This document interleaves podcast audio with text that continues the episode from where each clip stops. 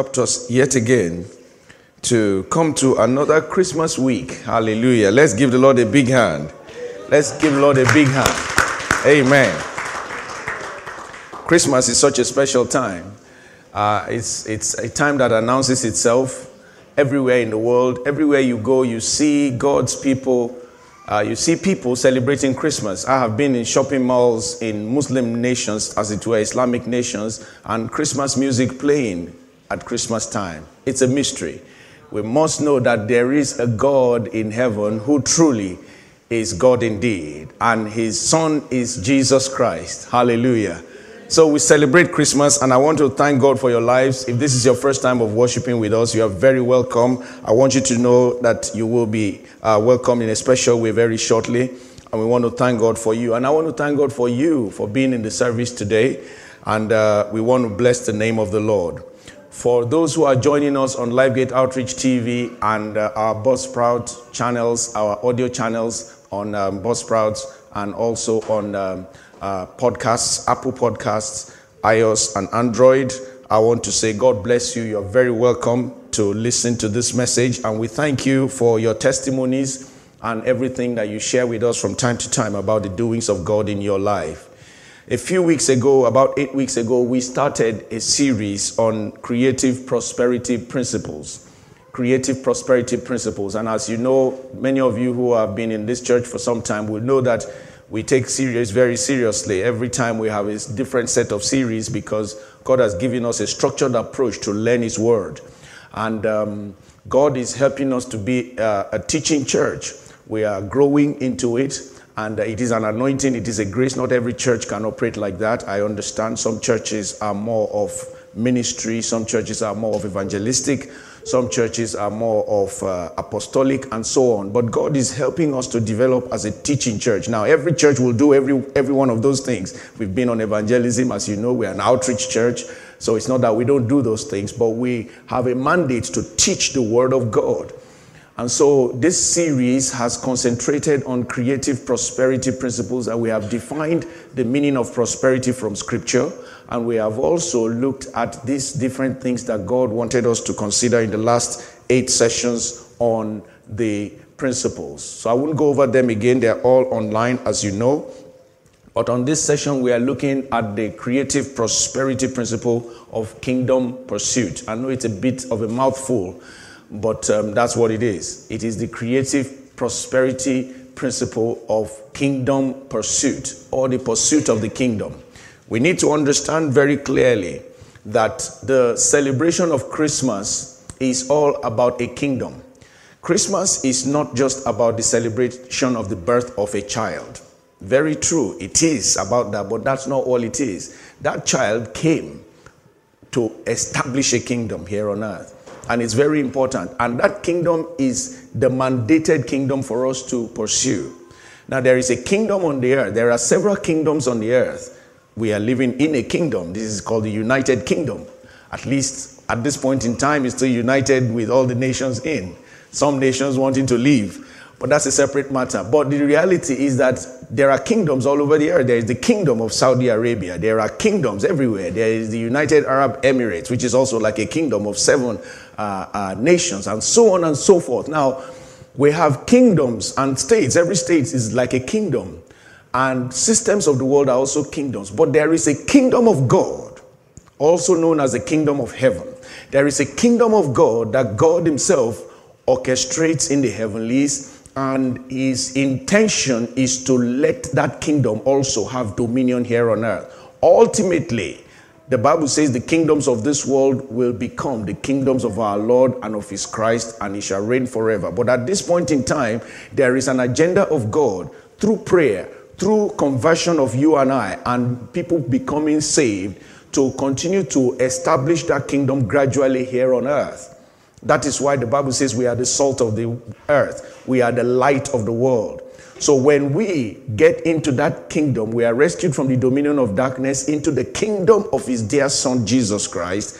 And God's intention is that we continue to manifest and produce that kingdom and the effect of it to everyone around us. So we have to be people who continue to pursue this kingdom. So this penultimate session, and particularly as we celebrate Christmas this week, we would like to reflect that Christmas is really all about this kingdom. Whilst we know that a lot of meanings have been given to Christmas, some of you have bored you with this story, I'm sure, but it really shocked me when about 18 years ago, I was having a conversation with somebody in Wolverhampton, and he said, somebody said, these Christians, why are they always talking about Jesus, every time Jesus, that we even have Christmas, they say Jesus, can't we just do Christmas without this Jesus? And that really shocked me. I never heard a thing like that. I never imagined that in my life I would ever hear a thing like that, because, you know, I was born and raised to understand that Christmas was about Christ Mass. You know, that was one of the simplest things we were told. But you see, the devil has so convoluted and twisted the story and the message of Christmas to the point where we're hearing things like this in our lifetime. It's a mystery. But what that means is that we all have a job to do in making our world to understand what Christmas really is. Isaiah chapter 9 verse 6, I'm sure it's been read across pulpits on a Sunday like this and throughout this week, because this is one of the most prophetic insightful declarations of the coming of Jesus Christ that is so significant. Let's read together from verse 6. Let's go. For unto us a child is born, unto us a son is given, and the government will be upon his shoulder, and his name will be called Wonderful, Counselor, Mighty God, Everlasting Father, Prince of Peace. Let's stop there for some time. Then we'll read verse 7 later. Now, the Bible says, unto us a child is born. Like I've always said, thank God for the born child, but thank God much more for the given son. What we do in Christmas, in a way, is to mark the arrival of the born child. But what we do at Easter, in a way, is to mark and remember the gift of the given son. The one that was given as a sacrifice for us. There are two different things. It is not the baby that went to the cross. It was a full-grown man who knew exactly what he was doing and laid down his life. You see, if the baby was sacrificed by Joseph and Mary, it would have been more controversial, because people would have given it all kinds of interpretation. They would have said it was just sacrificed like any other child. As a matter of fact, when he was born, children were being killed by Herod, isn't it? But the Bible makes us to understand way before he was born that he will be a born child and he will be a given son. Hallelujah. But it didn't end there. The next thing he talked about is what? The government. You are looking at it. Come on, see it. And the government. As far as that is concerned, that talks about rulership. That talks about the kingdom. That's why when he taught his disciples to pray, he said they should pray, give us this day our daily bread, and forgive us our trespasses as we forgive those who trespass against us. Lead us not into temptation, but deliver us from evil. For thine is what? For thine is what? Thine is the kingdom. Thine is the kingdom. Lord God Almighty, you own this kingdom. But God said, Isaiah, through Isaiah, he said that kingdom that is his is going to be having a government placed on the shoulder of Jesus Christ. He said, and that government of that kingdom will be upon his shoulder, and his name will be called Wonderful, Counselor, Mighty God, Everlasting Father, the Prince of Peace. Now verse 7. This prophecy now shows how this kingdom is an everlasting kingdom. Let's read it together. He said, of the increase of his government and peace, there will be no end. Hallelujah. That's very important. Of the increase, not just of his government, of the expansion. So the day you got born again and the day I got born again and we came into that kingdom, it was an expansion. We joined the number of the governors in that kingdom. We join the number of the army, the soldiers who belong to that kingdom. He said of the increase of his government. So the power, the number in the government, and the influence of his peace. He said there will be no end. Every one kingdom on earth has a beginning and has an end. That's why you see countries that people ruled for 30 years, 40 years. One day the person still goes. Whether he by death or somebody still kicks him out. Anyway, you know, kingdoms of this world always have an expiry date. But the Bible says this kingdom, there will be no end. And it is upon the throne of David over his kingdom. Every time you see the name David, it's not just referring to David as in King David. It's talking about Jesus Christ, who descended in the natural descent from the lineage of King David and over his kingdom. He said to order it and establish it with judgment, justice from this time forward forever. The Lord of hosts will perform this. Praise the Lord. So when the birth of Jesus was to be announced, the shepherds, there were some shepherds that the Bible makes us to understand, like we read in Luke chapter 2. Those listening to this by audio or watching by video, we read in our Bible reading Luke chapter 2 from verse 8 to verse 20. But I want to just pick a few verses now. Verse 8. It said, now there were in the same country shepherds living out in the fields, keeping watch over their flock by night. Somebody say ordinary people. Ordinary people. Everyone is born an ordinary person.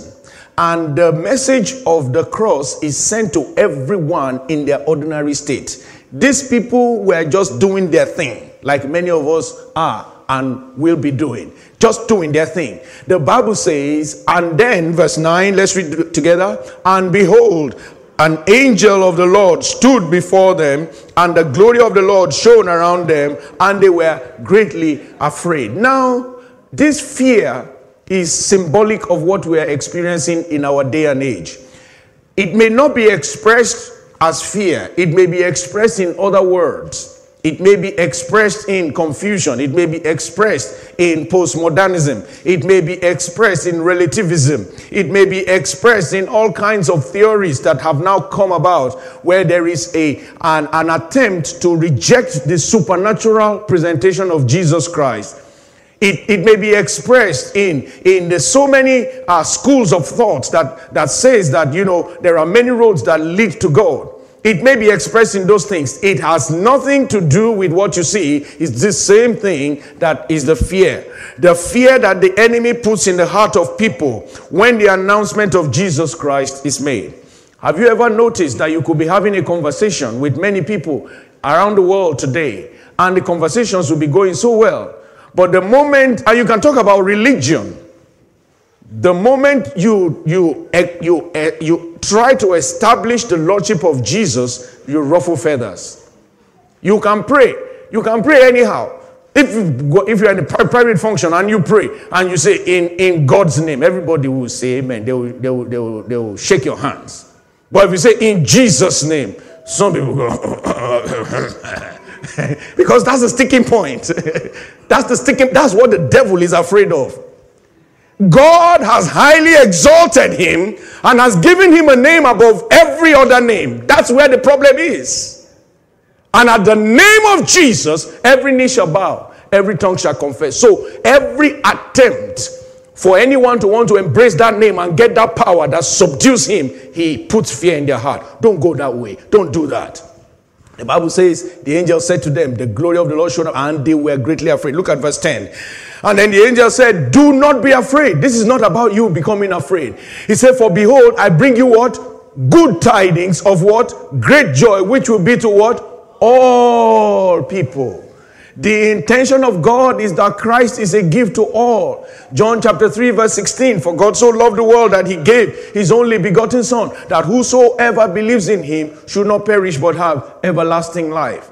God's reach is for all. God's desire is to reach all people. There is no secluded few that have the access or the privilege to enjoy Jesus Christ by themselves. Verse 10. Verse 11 now. He said, for there is born to you this day in the house of David a Savior, who is Christ the Lord. He is born a Savior who is Christ the Lord. And the Bible says, and this will be a sign to you. You will find. Somebody say, you will find. You don't find what you are not looking for. You will pursue. You will look for, and then you will find a babe wrapped in swaddling clothes, lying in a manger. Verse 13. And suddenly, somebody say suddenly. And suddenly there was with the angel a multitude of heavenly hosts praising God, saying, what did they say? Verse 14, let's shout it together. Glory to God in the highest, and on earth peace, goodwill toward men. That is all this kingdom has come to do. This kingdom has not come for your taxes. This kingdom has not come for your money. This kingdom has not come for you in the gifts that you have. It has not come for your ability to sing or my ability to preach. It has not come for any of those things. This kingdom has simply come to give you and I goodwill and to manifest peace on earth. Hallelujah.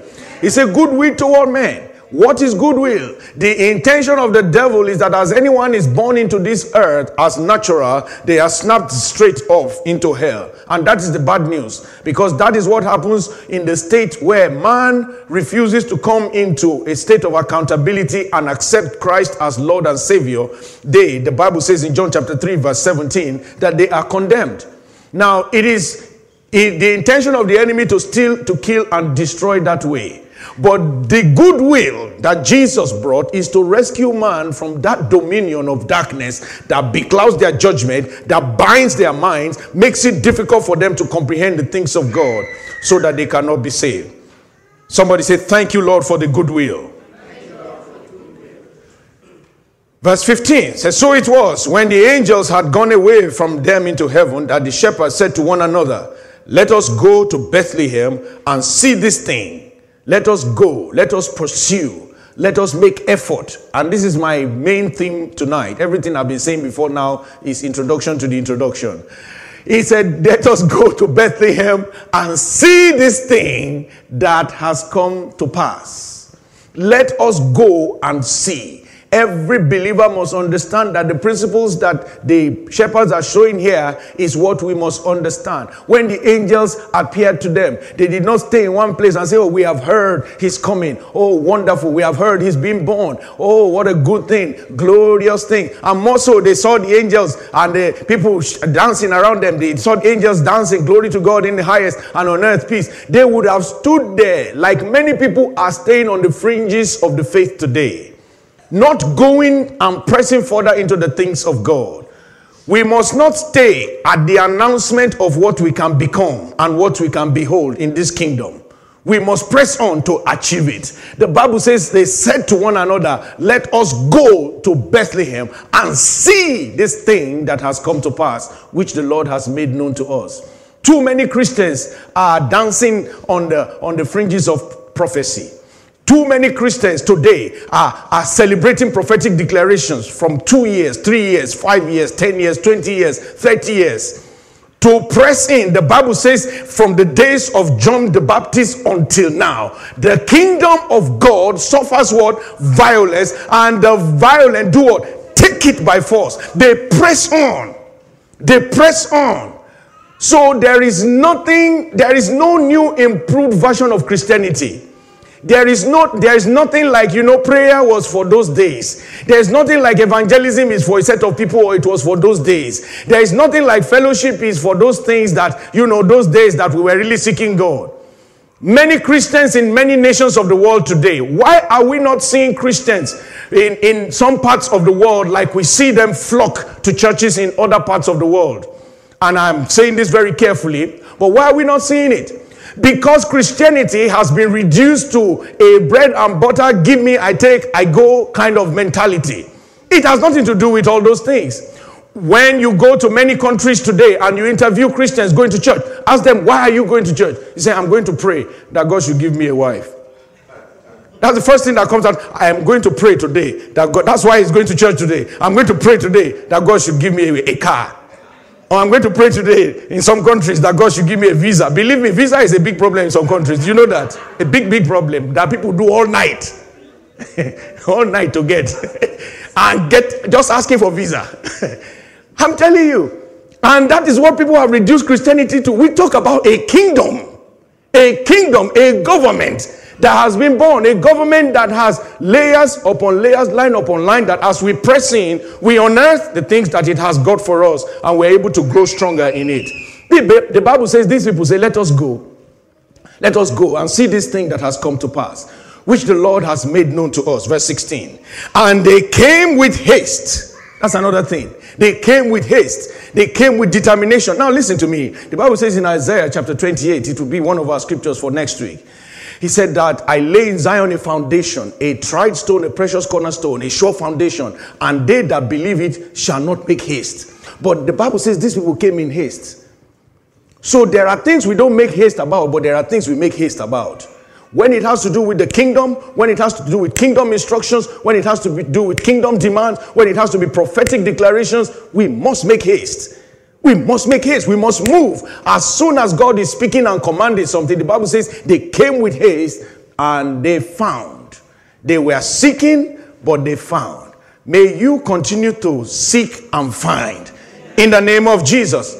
It is commanded that when you seek, you will find. Matthew 7:7. So if you are not finding, it means you are not seeking. If you say, Pastor, you say, I'm not growing. I don't know why my life is like this. It means you are not seeking, because when you seek, you find. When you seek determinedly, with haste, you find. Amen. Hallelujah. Amen. The Bible says, go straight to verse 20. And the shepherds returned. They did what? Glorifying and praising God for all the things that they had heard and seen, as it was told them. Basically, they encountered the kingdom. Hallelujah. Hallelujah. Don't forget, in Romans 14:17, the Bible tells us that for the kingdom of God is not in meat and drink, but in what? In righteousness and peace and joy in the Holy Ghost. We spent three weeks looking at that early in the year. The Bible says these people came. They found that kingdom. They found its righteousness, and they came glorifying and praising God. They had the righteousness of God. They experienced the righteousness of God. They experienced the peace of God and his joy. This is the greatest hallmark of the kingdom. The pursuit of the kingdom is commanded. We read Matthew 6:33 almost every week in this church, but it's so important. He said, but seek first the kingdom of God and his righteousness, and all these things shall be added to you. Now, those of us that learned from King James many years ago, even when we are speaking and they did not put the ye will come out somehow. He said, but seek first the kingdom of God. The King James said, but seek ye first the kingdom of God. Hallelujah. That's what King James does to you. Hallelujah. Now, he said, but seek first the kingdom of God and his righteousness, and all these things. If you read the preceding verses from verse 25 to verse 32, he said, don't worry about things. He said, the lilies of the field, that who clothes them in their beautiful colors. And nobody does that, but God does it. And yet, even Solomon in all his beauty is not arrayed like one of them. He said, your heavenly Father knows. He said, the Gentiles are seeking after food. They're seeking after clothing. He said, don't worry about those things, because your heavenly Father knows that you need those things. Now, in our contemporary times, it is so difficult to understand. People will say, but Pastor Dave, what do you mean? Are you saying that I should not work? Are you saying I should not do business? Are you saying I should not do the things that will earn me money? No, far from it. But understand that the priority is about seeking first. The one who said seek first, when you wake up every day of your life, commit it first to God. That walk you are going in, commit it to God. Then the things that God is demanding in terms of that walk, in terms of how you do it, in terms of the proceeds from it, and everything about it, you are making the kingdom first. And then you allow yourself to enjoy the things that are being added. I want you to know, by the grace of God, friends, I am telling you what God has helped me to practice well over 3 decades now. And I have no regret in pursuing this kingdom at all, whatsoever. I have never, if you know me today, you may think, oh, but Pastor, you know, you got this, you got, you're okay.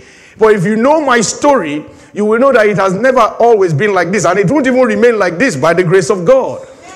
If you know my story, you will understand where I'm coming from. And I plead with you, anytime I share any of my stories as brothers and sisters, I want you to understand, I am not trying to prove any point whatsoever. I don't need to.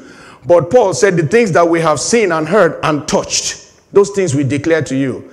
It is easy for me to tell you the things I have experienced, because I experienced it. It's easy to preach from the Bible, but it's easier for me to say, I learned it from the Bible and it worked for me. I want you to know that God is mindful of what you do. When you seek first the kingdom and his righteousness, all these things will be added unto you indeed.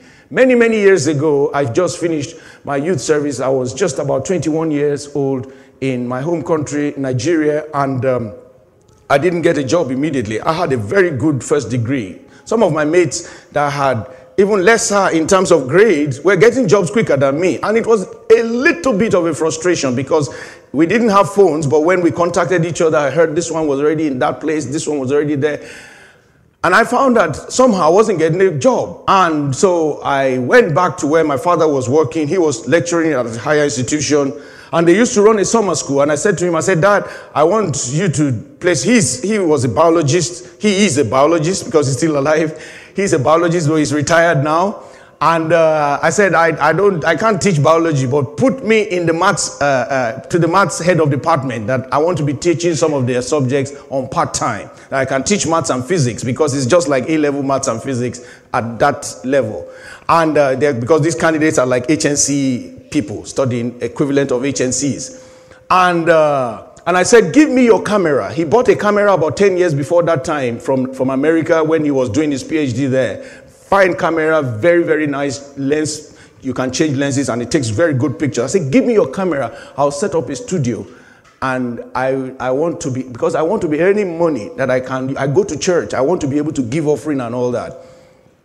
And he said that. So I put my camera on, and then when I do the 1 or 2 hours of teaching, I will teach the people, and then at the end, I will take their picture and collect their money on top of it.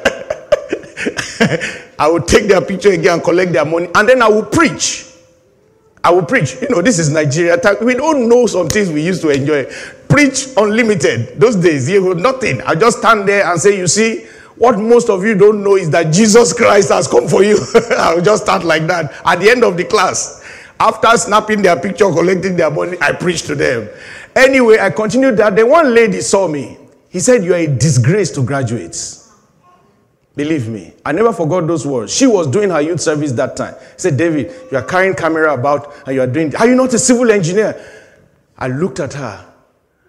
I respected her. I said, but I've looked for work. I didn't get, and I can't sit at home because I didn't get work to do. He said, you are a disgrace to graduates. It touched me. It touched me. But I thank God I did not react the way I would have reacted in the flesh. She would have never said that to anybody again in her life. I thank God I left it at that. I said, God be praised. But to cut the long story short, every time I'm reminded of that story, and I look back today, she said I was a disgrace to graduates. But I have produced over 15 PhD students today to the glory of God so far, and some are still coming through.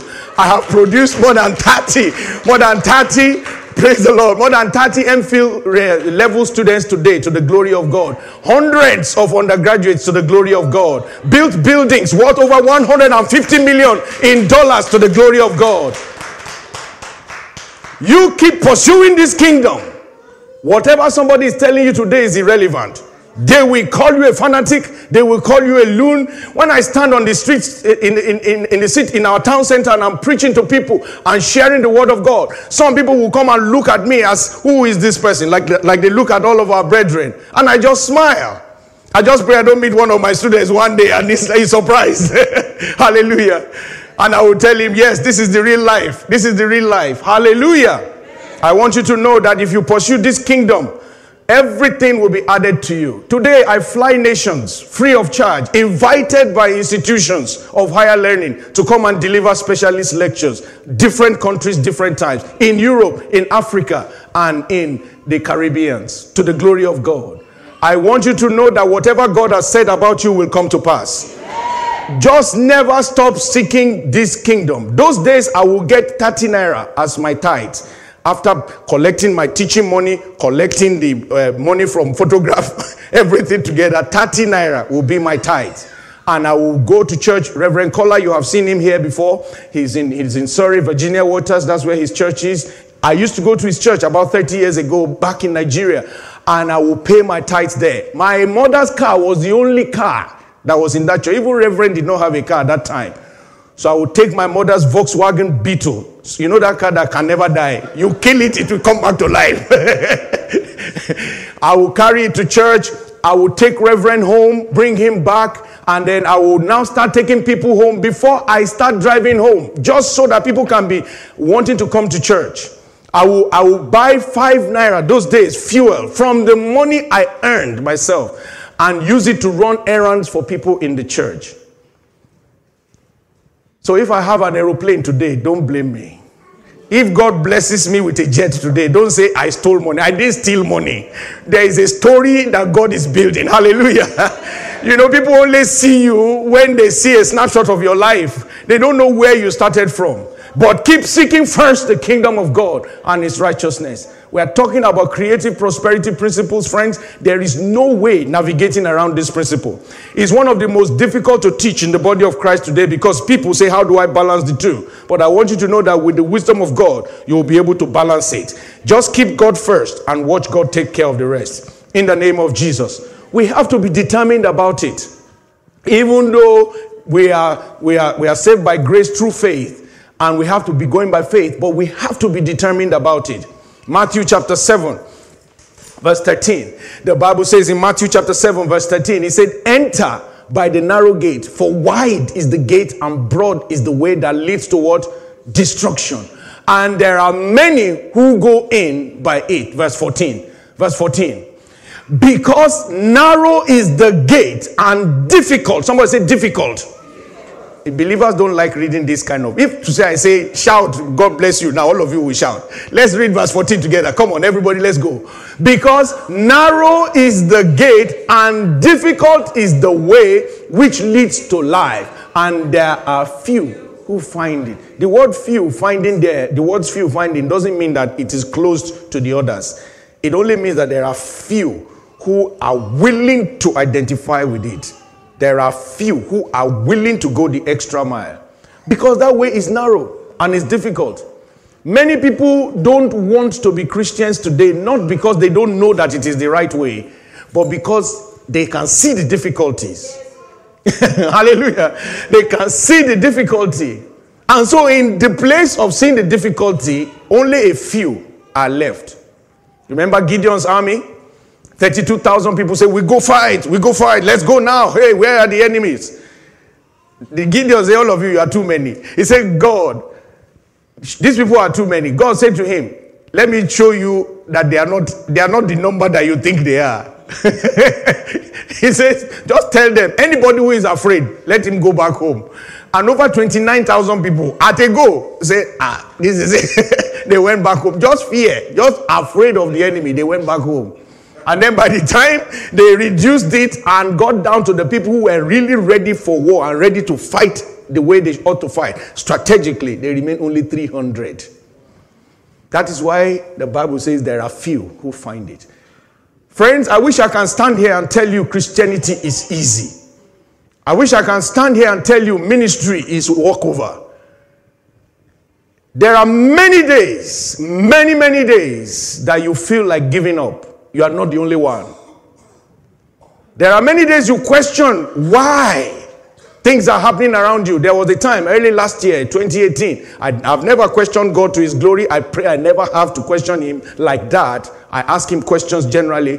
But early last year was very thick for me. Very thick. Every front, everywhere. Domestic church was having its own church. My domestic family was having its own. My extended family were experiencing their own. My father was hardly ever ill. Hardly. I've known him. He's 85 years old now. Hardly do they take him to hospital. All his teeth complete, like somebody who was born 10 years ago. Wonderful man. But he was admitted to hospital. When I heard admission, my father, I was shaken. Because it never happens. He bounces like a ball. But he was admitted that period. And so many things were thrown at. I didn't even bother to share all that with my wife because we were going through so many things already. She didn't even know about that. And there are times that life is like that. You feel the pressure. You feel the pressure. The work pressure. The business pressure. They're all there. But you must understand that when you are in this difficult way, there is a God who said he would, there's Jesus who said he would never leave you nor forsake you. You must continue to hold on to him. Hallelujah. So that you don't fall by the wayside like the others. Verse 21. He said, not everyone who says to me, Lord, Lord, shall enter the kingdom of heaven, but he who does the will of my Father. To go on in this kingdom, you have to just keep doing the will of the Father. Keep doing the will of the Father. Keep doing the will of the Father. The will of God is for you to prosper, you will prosper. The will of God is for you to serve Him, you will serve Him. In the name of Jesus. I will just quickly round up on some very important pursuit principles. Number one, Matthew chapter 13, verse 44. He said, "Again, the kingdom of heaven is like treasure hidden in a field, which a man found and hid, and for the joy over it, he goes and sells all that he has and buys that field." He goes, somebody say, he goes and sells all that he has and buys that field. The reason why many believers are not giving it a full throttle is because we have not seen the value on the other side. When you see the value, I have reduced my life to kingdom. That's why I fell serving God by God's grace every day, because I have understood that is my blood. Ask my children, ask my wife. I tell them every time, this is my life. This is all. If I lose serving God, I've lost all. If I lose God, I've lost all. I don't have anything. I've never had anything. Anything. But I found that the more I anchor on Him and I keep pursuing, it's easier for me to lay aside those things, sell all those things as it were. When he says he sold all that he has and buys that field, when he talks about kingdom, it's talking about kingdom mysteries. Kingdom mystery. So the first principle there is going after kingdom mysteries by sacrifice. Listen, friends. The Bible says the secret things belong to God. Deuteronomy 29:29. But those things which are revealed for the sons, for men and the sons of men. They are revealed by God, even though they belong to God. God is not being wicked by holding back mysteries. God was not wicked when he told the shepherds to go and look for the babe. It is like the same thing. You go after mysteries. The more the hidden mysteries or hidden treasures of the kingdom that you find, the less you find yourself attaching yourself to the things and the frivolities of this world. It becomes easier when you understand the mysteries. Every one phrase in the word of God is a mystery. Matthew 6:33 is a mystery. How can I be seeking first the kingdom of God and his righteousness? How do all other things get added unto me? But until you understand that mystery, it doesn't deliver to you. Until it is not just a memorized verse, it never works for you. But when you are doing it with understanding of that mystery, because you have sold everything about your sense knowledge, you have let go everything about your flesh, and then it starts to deliver for you. It starts to work for you. I was telling you last week here, I was prophesying. By God's grace, I just, was led to share that many important things were going to happen in the week. And something I needed to do, something I really needed to do. I was not planning for it, not thinking about it, didn't even know that particular way was going to happen. On Monday, I just got a phone call. And the person called me and he said, "Please, can you still do this for me before Christmas?" And I said, "That's fine, we'll do it." And we sorted it out. But you know something? I was just doing something that God has called me. And many times I have been doing that. I've told you the story of my first job in this country. I was preaching to people, praying that God should give them job, praying that God should give them the things of life as they're serving God. In a church in Wolverhampton, I finished preaching. Then somebody walks up to me and says, "I want to give you a job." I didn't go to the person. Seek first the kingdom of God. It's a mystery. I'm not saying don't apply for job. Don't say, "Pastor, say, just be preaching, somebody will come and take." That's not what I've said. Because you always have to qualify this thing. Somebody will hear it online. Say, "That pastor in Warsaw said, stop applying for job. Just be preaching." That's not what I said. But I want you to know that when you are doing whatever God calls you, if God calls you to be cleaning this place, and let's put our hands together for the people that cleaned this place yesterday and this weekend. Very good job. Thank you so much. I want you to know that if God said that's what you should be doing, just do it. Do it, because there is something attached to those things that will be added as you are doing it for the kingdom. I pray God will open your eyes to see them. Amen. They are called hidden treasures. They are called mysteries. When the Bible says give and it shall be given to you, good measure, pressed down, shaken together, running over, shall men add to your bosom. Luke 6:38. It's a mystery. How can you be giving and giving and giving, and then men are now pouring into you? How does it work? Who are the men? Where are they coming from? Leave that to God. Leave that to God.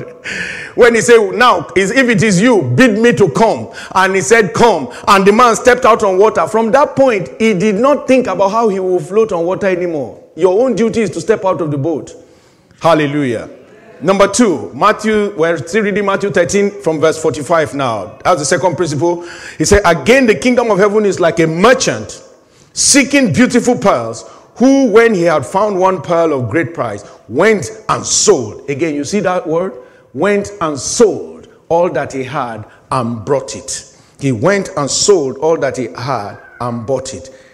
Beautiful pearls refer to kingdom benefits, things that you can see. The Bible talks about divine health.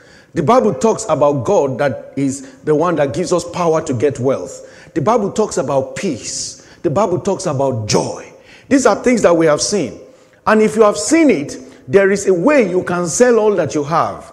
When the Bible talks about all that you have, I want you to know, it's not just about physical possessions. Many times it is about your mind. The things that need to be sold away from your mind, especially those of us who are highly intellectual. You see, as you know, I'm an academic and I can talk. If I'm not one, you will say, I don't know what I'm saying, that's why. So I can say that. Academics have a very high level of intellectual capacity, especially in what they do. But sadly, they think that means they know everything. I used to fight my father for that. Because of that, I did not want to be an academic. Believe me. Because of that. Because I saw all my father's mates who were lecturers. I saw they would be arguing and talking, and they didn't have money. And they didn't have money. I said, what's wrong with these people? Then I'll see those other brothers who were contractors, who barely finished secondary school, in church, changing cars every week. I was studying there. I was only 8 years old. I was studying there. I said, these academics are they're annoying. They think they know everything and they don't know anything. So I didn't want to be an academic at all. But God knows how he does these things. Hallelujah. But then I found one. I've told you his story before. It's my great uncle, Auntie Shade's uncle, really. I call him my uncle. But it's Auntie Shade's uncle, late uncle now. And I saw for the first time how a person could be an academic and be a businessman. I told you one man influenced me in ministry, Reverend Ojaye. He influenced me in ministry. He did ministry and orthopedic nurse. Then this man showed me how. I saw from his life. I never asked him one question. I was just watching. He was also an academic. But every year, his family was going to London, going to this. I said, me, I like this kind of academic.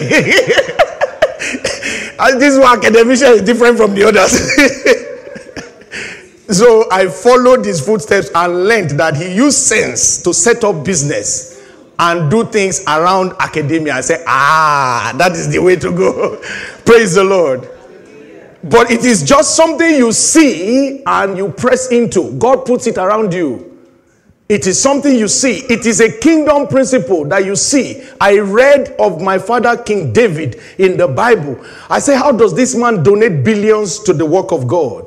Just by simply praising God and serving God. Then I saw how he used to fight war and he used to gather the spoils of war. And a lot of those things were investments. They gathered gold, gathered things. I said, this is the secret of this man. He never told us, but that is his secret.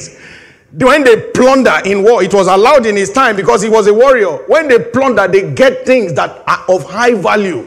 And they were able to trade those things. And then his skills, he was a musician. His skills, he was a poet. He could write things. So he must have been making money from different ways by reason of the anointing of God upon his life.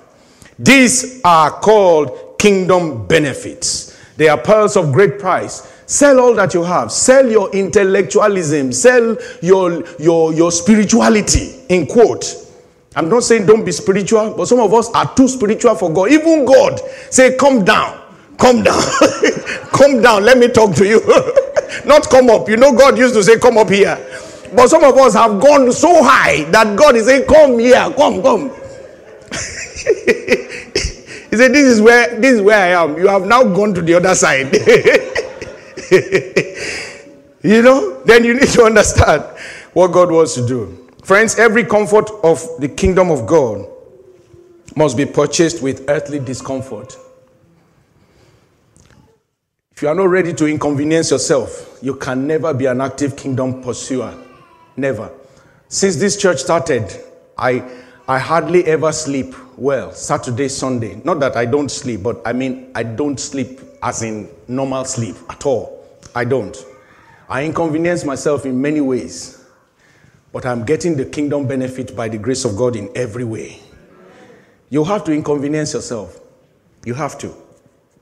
You cannot find it easy to pray. Don't say, pastor has gift to pray, that's why. There's nothing like that. Say, that man, he has gift to pray. When he just starts like this, there's no gift about it. It's discipline and hard work. When we're on Zoom and you see me 5 a.m. there waiting for you to log on, don't say, pastor has anointing. It has nothing to do with anointing. Thank God for anointing, but it's called discipline and hard work. Many times, by 7, I'm already on my way to London, and we're having those meetings, and we're praying vigorously an hour before. Many times, by 7, I'm already almost at Milton Keynes. Many times, or at an airport. Many times I've joined you from Dubai, from Miami. I've joined you from Hong Kong. I've joined you from everywhere, praying with you. Only when I don't have the chance to be able to physically participate. It takes discipline. It takes planning. It takes effort. Something must come out of you. And when God puts the money in your hand, never be afraid to give it to the things of God. If you can spend £5,000 on yourself without thinking twice, and you put 100 pounds to God and you are sweating, something is wrong. You put it like that as if your hand wants to break. Something is wrong. But you can sign, you can give them the number of your card, 51302211. And they say, how much did you show? You know, that's 4,500. They say, yes, swipe it. But when it comes to God, they say, put it 150.25. No, check it. Check it.